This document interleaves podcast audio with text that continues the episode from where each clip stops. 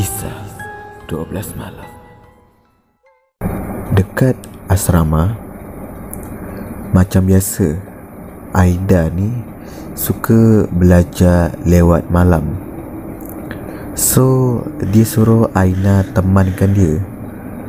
Lepas tu Aida tanya dekat Aina Macam mana nak buat soalan nombor satu? Tiba-tiba pembaris Aida terjatuh Aida pun ambillah.